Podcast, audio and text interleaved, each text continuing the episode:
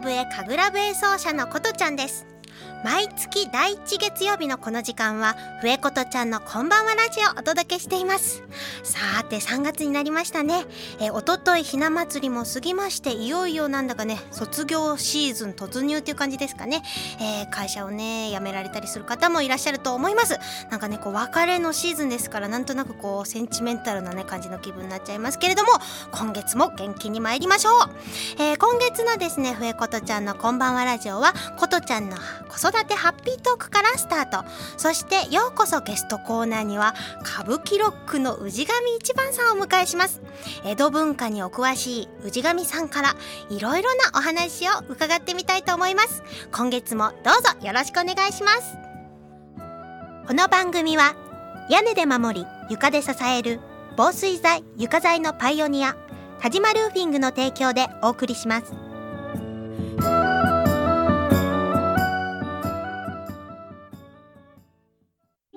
の練習楽器のケア。これは私たちミュージシャンが美しい音楽を奏でるために欠かせないもの。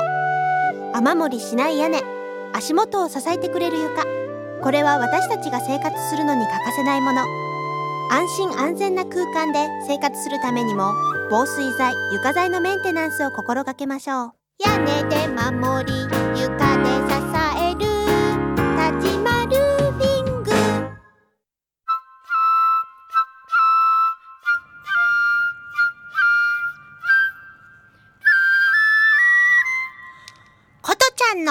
子育てハッピートーク。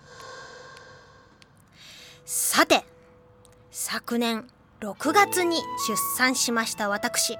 ことちゃんの子育てにまつわる楽しいお話をお届けするコーナーです。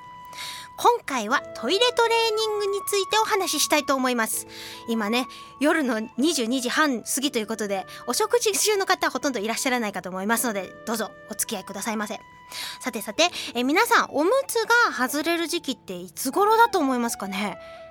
あとおまる始める時期っていつ頃だと思います？うーん最近ねなんかどんどん遅くなってきているなーっていうふうに私は感じてるんですが私の中での感覚はね1歳過ぎぐらいかなってちょっと思ってたんですよ。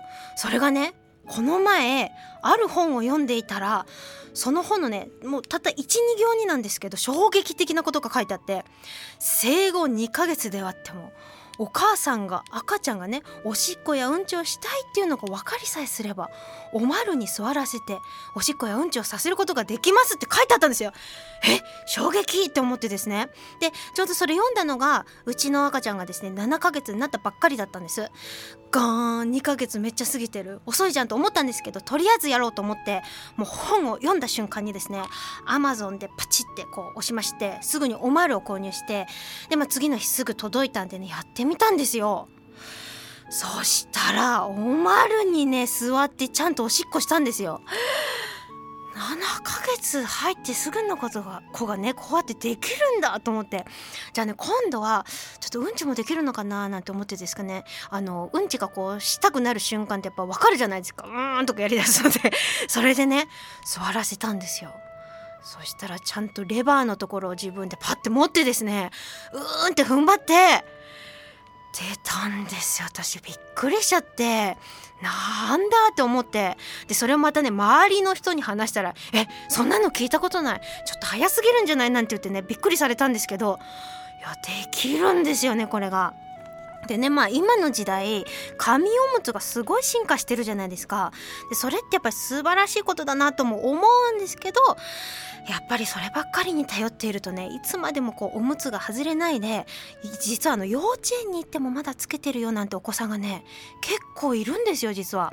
で私があの幼稚園の先生していた時代にあの年中さん4歳児5歳児組さんですけれども1人だけいたんですよねちょっと覚えてますよ。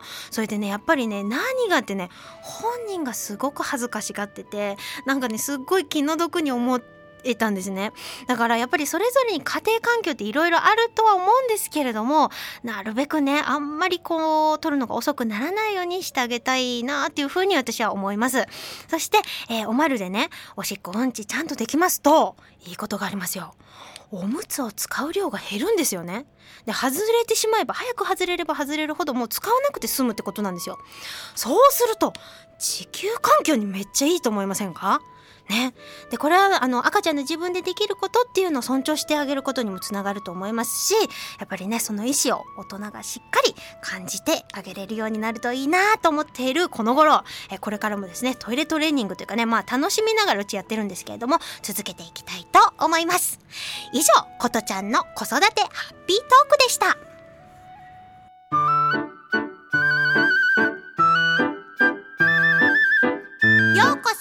ゲストコーナー。はいようこそゲストコーナー。今回はとっても楽しみなお客様に来ていただいておりますよ。えー、ロックバンドのですね歌舞伎ロックスの氏神一番さんです。わどうもこんばんは。今宵はようこそ招いていただき誠にオン嬉しや氏神です。ありがとうございます 氏神さんご存知の方も多いかと思うんですけれども、うん、まずちょっと私の方からプロフィールご紹介させていただきたいと思います、はい、えー、元禄3年4月3日生まれ江戸時代の京都府のご出身です、えー、A 型で1989年歌舞伎ロックスをご結成。東洋グラムロックをコンセプトに平成名物 TV 三宅裕二の生かすバンド天国通称イカ天ですよね。えこちらで完走なさいまして1990年にお江戸でメジャーデビューされました。同年全日本優先大賞、え、新人賞を受賞されます。テレビアニメの主題歌をはじめ音楽プロデュースをいろいろ手掛けていらっしゃいます、えー音えー、そしてですね江戸の文化と現在の比較論、えー、日本の伝統芸能伝統工芸。伝統美術、えー、家紋についてもご研究されておりまして日本舞踊のなんと名取師範でもいらっしゃるそんな内上一番さんです。改めてよろしくお願いいたします。どうも詳しくありがとうございました。いやいやいやいやもうね内上さんと出会ったのが、はい、もう1年以上前になるんですがちょっと2016年ぐらいですね。そうでしたよね、はい、もういつかね私のラジオにちょっと出ていただけることはないかなっていうふうに実は思っておりまして今回かなって、ありがたき幸せでございます。いやこちらこそです。ありがとうございますあのまずですね私氏神さんにあの出会った時からすごい気になってたんですけど、はい、氏神一番さんってもう聞いただけで私もう忘れられないこのネーミングがすごい素敵だなと思ってるんですけど そうですか。このネーミングの由来とか教えてもらっていいですか？氏神はね、えっと、はい、これは芸能の神様というあのとこから来てんだけどもともと名前じゃなかったんですけどね。あの、はい、あの芸能の氏神ってつけてて、はい、あのよくパーティーとかでつけてるじゃないですか。そういうあのなんか名前書くやつをはい、それを三宅裕二さんが見て、はい、名前だと勘違いして、はい、それから氏神になったんですけど。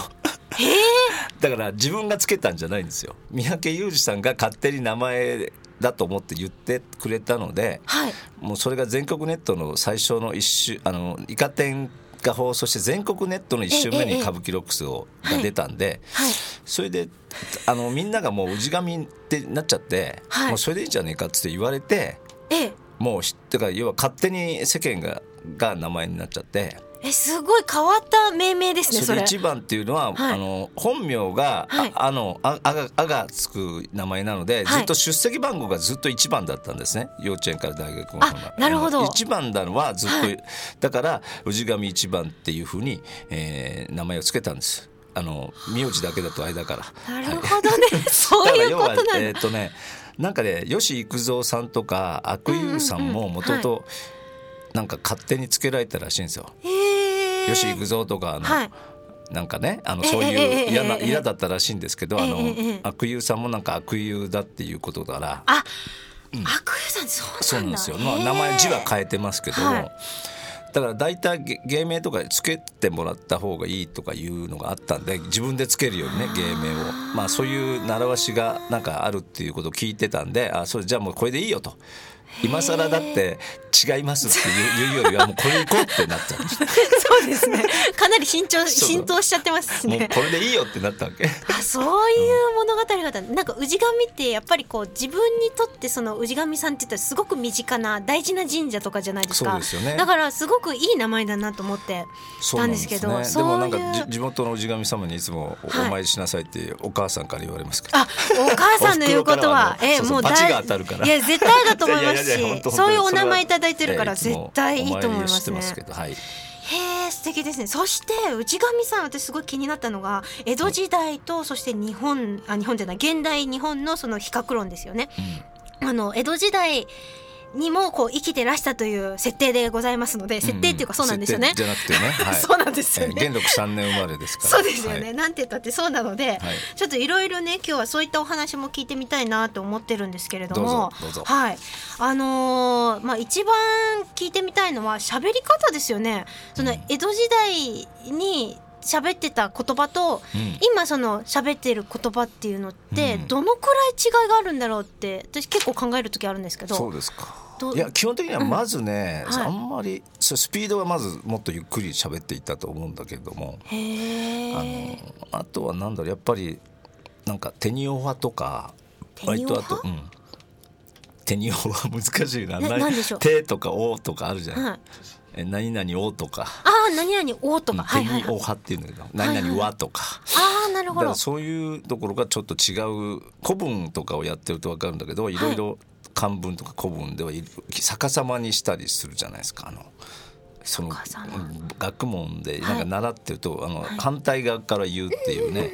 あの、わざとこう下を読んでまた上に戻るみたいな、ね。はい、うん。レ点みたいな感そうでじですすね。ね。言葉的にはそんなぐらいであんまり今も使われてる言葉を、はい。その本にしたんですけど武士語録っていうのは。はいはいあの本見ました、すごい面白いなと思って。そそれはそのそういう今も使われてることを、あの意味が分かってない若い人たちに教えたいっていうことから始まってるんで。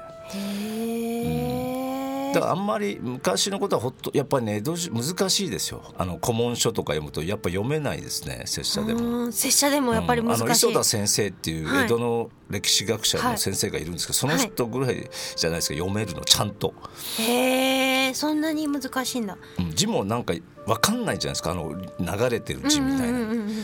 どこまでがあれなのかとかなんとなくは部分部分は分かるんだけど、はい。達筆な人が書いた手紙みたいな感じで、よく分かんない上手い人が書いた字って分かんないわでしょ、かんないですよね。ミミズみたいになっててね。うんそんな感じですよ。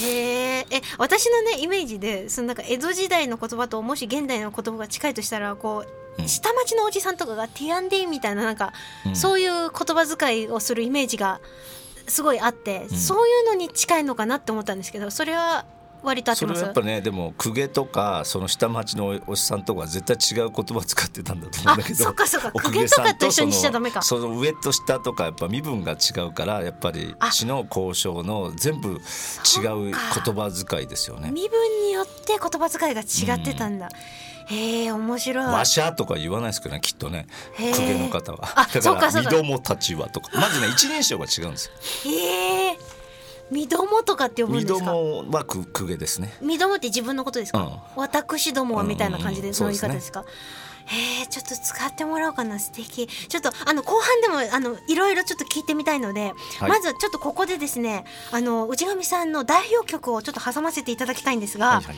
今日はあのあの恐縮ながら曲を持ってきていただきまして、は、はい。い代表曲デビュー曲でもあります「お江戸」をお持ちいただきました、それでは歌舞伎ロックスで「お江戸」お聴きください。歌舞伎ロックスで「お江戸」でした。さあ改めまして氏神一番さんをお迎えしてお送りしております。いや歌舞伎ロックスの「お江戸」代表曲ですが、聴いてるとやっぱ元気になるっていうかねいいですよねそうですね。い。まだに歌ってても元気にななるね。いやー素敵です。30年ぐらい歌ってますけど。あそうなんですね、うん。これってあの「イカ天」って当時うんすごい流行ってたあの番組で歌って、はい。であのなんとあれですよね。テレビで放映されてその半年後に本当にメジャーデビューされたっていうそうですね。ことなんですよね。半年後にデビューしてたんでメジャーデビューをね90年5月その前イカ天出たのが1989年。うんうんうんうん10月の末くらいかな。その間が一番忙しかったですね。その半年間、えその間にど具体的どういうことがあったんですか？いやまずまあレコーディングもしなきゃいけないしえええっとなんかニューヨークでそのプロモーションビデオとかミュージックビデオ撮影。ニューヨークなんですよ。えだ誰が考えるんですかそういうの？いや誰かが考えたんですよいきなり。ニューヨーク行くって言われたんだけど。だからなんか海外にまあまあなんかなんか海外撮るのがもう主流だったんだねその頃。バブルだから。でも俺たちはヨーロッパに行きたいって言ったんだけどなんかニューヨークになったんだよね。だからまだ新人だからそういう意見は聞かれないんだよね。あ誰かが考えたのに従うという。事務所側の、それでなんかもう毎日毎日どこに行くかも分からずその。レコーディングしたりプロモーションビデオ撮ったり、はい。なんかやってたねそのメジャーデビューって私したことがないもんですからすごく興味津々でちょっと今追記しちゃったんですけど、半年の間にレコーディングするわ。そういうのするわ。でもちろんそのプロモーションじゃないですけど、うん。あちこちでライブなんかもそうですね。なライブとかもや当然あのそのアマチュア時代にやってたこともあるからうん。急になってもやっぱね音楽がある人のところにではやらなきゃいけないじゃないですか。でも入らないんですよ。そんなちっちゃいライブハウスに。客が押しかけて大変なことになるんです。えー、すごい状態ですよね。そそれがすごかったんです。よ 今まで普通に100人ぐらいのところでやったらいきなり道まで並ぶから無理だってなってそれでホールツアーになるんですよ。へえすごい、じゃあもう日本全国あちこち日本全国行ってでまたなんか何年か経つと人気がなくなってそのライブハウスに戻るんですけど。やっと帰ってきたよみでもでもちゃんとこうホームグラウンドっていうところがあって。それがねあるんですけど渋谷のラママっていうところなんですけど今もうずっとやってるんですよ。あそう家に家に帰ってきた感がある、そこでは、うんうんうんうん。うん。えーなんか素敵な話ですね本当。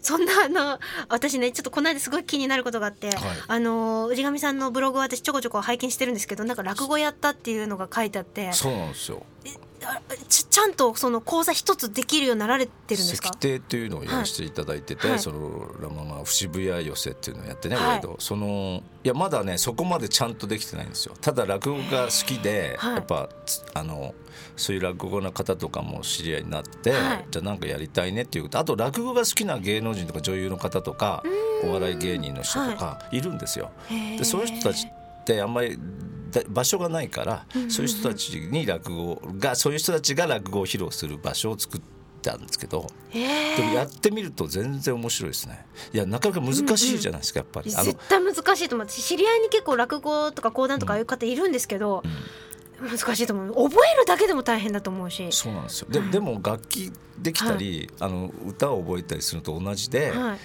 あとは首のあれだけ難しいのはねちょっと。あ。のどっちが言うとか一人三役とかやんなきゃいけない時のそれだけであんあのだから始めるとどんどん面白いんですよ。どんどんどんどんなんかあの創作的なことができたりしてエンターテインメントそれこそ習った通りにしなくても、自分のその感性を入れながらやって全然 OK なんですか？うん、あのだから本当のなんかちゃんとした落語家さんのお弟子さんにななる人はちゃんとやらなきゃいけない。あー古典的なやつとか多分そう俺たですね。ちみたいな自由人はだって落語が好きだからもうちょっとあのだって名人みたいになっていくとやっぱほらだから途中であのね翔太師匠とかさ、春風亭えっとなんだっけ。えっとそういう人は、はい今そういう現代アレンジを入れてるじゃんバンバン。昔の古典に。それが面白かったりするから。ただそれをあのしなんかなんかに2つ目ぐらいまではやっちゃいけないらしらしいんですよ。そうだそうだ。二つ目まで結構。真打ちになってもちゃんとやる人とだちゃんとやるっていうかあの王道を行く人と、まあ、新章さんとかそうなんだけどなんかあとあ新章さんは逆かばあの原稿を変えていく人とかいろいろいるみたいでそういうのがすごく面白かったですね。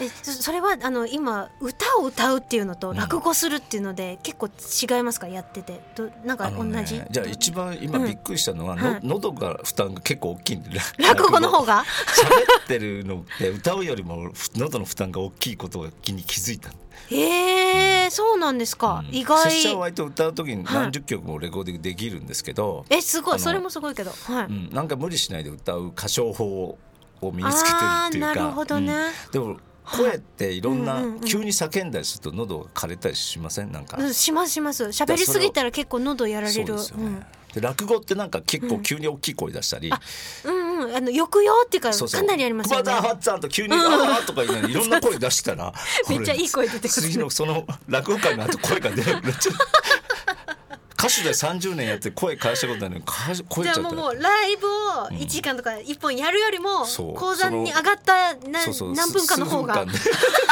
まあ練習しすぎたっていうのもあるんだけど。えー、でも興味深い話ですねそれは。喉がねやっぱ大事だなと思います大事ですね。も面白いですよだから何事も経験することって大事じゃないかなと思ってるそうですね、歌だけではなくそうやってどんどんどんどん新しいこともなさっているそんな内上さんなんですがあのさっきのね、はい。江戸時代と現代の比較論なんですけどまたそっちの話に戻って、うん。私ねあの江戸仕草っていう言葉も好きだし、うん。なんかあのすごい素敵だなって思うイメージがあるんですけど、はい。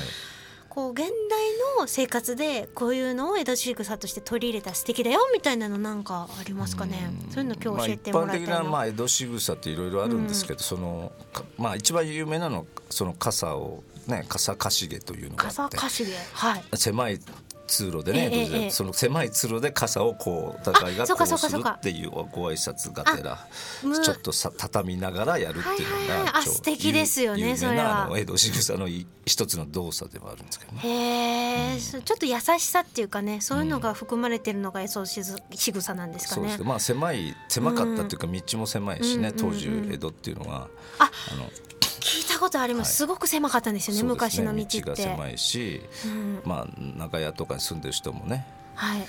あ知ってます？これあの、いえっと、江戸時代からええ1日3食になったの、江戸後期から。ええ知らないです何それまですかそれ？2食だったんですよ。二食って朝と？朝と昼しか食べなかったんですよ。夜は？夜はあの電気がないのでもう、はい。なげ電気もガスも当然ないから暗くなるんですよ。もう夕はい。方5時ぐらいから、はい。だから寝ちゃうんですよ。ええええそうなんですか？そうですえ朝何時ぐらいに起きるんですか？食べて、うん。朝はまあ早く起きるんです当然、はいはいはい。日が。ええだって夜はまず今の生活と全く違うところは電気がないということですから。そうだ、ええ。はあ、5時暗くなったら何もできないんです。そっか。それでもう夕方を、じゃあえー、と昼って言ってもだから夕3時ぐらいに食べたらもう食べないんですよね。まあ朝食べて昼食べて夜はもう疲れて寝ちゃうっていうのが普通ですよね、で朝日とともに起きる。そうですね。え素敵な生活。えで江戸時代から三食になった。江戸時代中期頃から、あの菜種油というのが、はい。あのやっと出てきてそれが油が開発されえー発達して油であんどんを作ることができるようになりあんどんができて、えー夜も、えー仕事ができるようになりちょっと小腹が少なくて夜も食うようになったから1日3食になったというこれも、えー説がありますが多分それがとあの僕は正しいと思っている説なんで1日3食説です。か。はい。えすごい。今日面白い話が聞けて多分リスナーの皆さんもめっちゃ勉強になったと思います。菜種油がなければもう全然まだ電気なんて当然開発されてないですからねその後に菜種油ありがたいもんだったんですね、当時にとっては。それも高かったんです。中期最初は公家のところしかであの偉いはい。ところしか庶民にまでは回ってこないからはい。後期ぐらいから、えーやっと長屋にもあんどんがつくようになったということですね。えー、すごい。今日はなんかすごいいいお話があってなんかめっちゃいっぱい聞けて私もっともっと聞きたいんですけど。そう最後にあのこんな話いろいろ今日話し楽しかったんですけどあの、江戸五六というですね、あの武士語録ねあ間違えた。あ 武士語録間違まあ、えた。江戸語録でもいいんだけど。ごめんなさい、武士語録という江戸サイクロペディア武士語録そうですね。そそれをあの氏神一番さんがですね書かれておりましてあとこれブログの方でもねあのお知らせさせていただきますのではいいろんなですね当時の言葉載っておりますのでこれあの氏神さんの写真とかもいろいろ載ってるんですけど、これねもうすごい楽しいですよ。その侍の格好でタクシーに乗るとかね。もうすべて楽しいのであのよかったらこの本ぜひ皆さんも読んでみていただけたらと思います。ぜひよろしくお願いしはい、ます。というわけで本日のゲスト内上一番さんでした。どうもありがとうございました。どうも片手で大義であった。時を超えて受け継がれる優しいハーモニー。心に残るメロディーは日常生活を豊かに彩ります。強い日差しや雨から私たちを守る屋根滑ったり転んだりしない安全な床。何気ない毎日を確かに見守る防水剤床材は安心安全な暮らしを守り支えてくれます。屋根で守り床で支える。立ちまるリング。はい早いものでもう終わりのお時間が近づいてまいりました。いかがだったでしょうか？氏神さん今日ありがとうございました。いえいえどうもどうも。本当になんか興味深いお話がいっぱいいっぱい聞けてもうもうもうもうあっという間の時間でした。ありがとうございました。さてえー、っとですね実はあの今度私絵本を出版させていただくことになっておりまして実は現在販売中なんですね。で来月4月のふえことちゃんのこんばんはラジオにはこの絵本をですね一緒に作りましたイラストレーターさんそしてプロデューサー仲間をですね迎えしまして、えー、絵本の誕生について、えー、お話ししたいと思います、えー、そしてですね、えこの番組は放送終了後インターネットのポッドキャストでも配信をしたいと思っております、え各検索サイトから FM 西東京で検索してみていただけたらと思います、え次回来月のですね第1月曜日のこの時間もどうぞお楽しみに。お相手は忍笛神楽笛演奏者のことでした。氏神さんも今日は本当ありがとうございました。会議であった。それではありがとうございます。バイバイさよなら。サロボジョサロボジョこの番組は屋根で守り床で支える防水材床材のパイオニア田島ルーフィングの提供でお送りしました。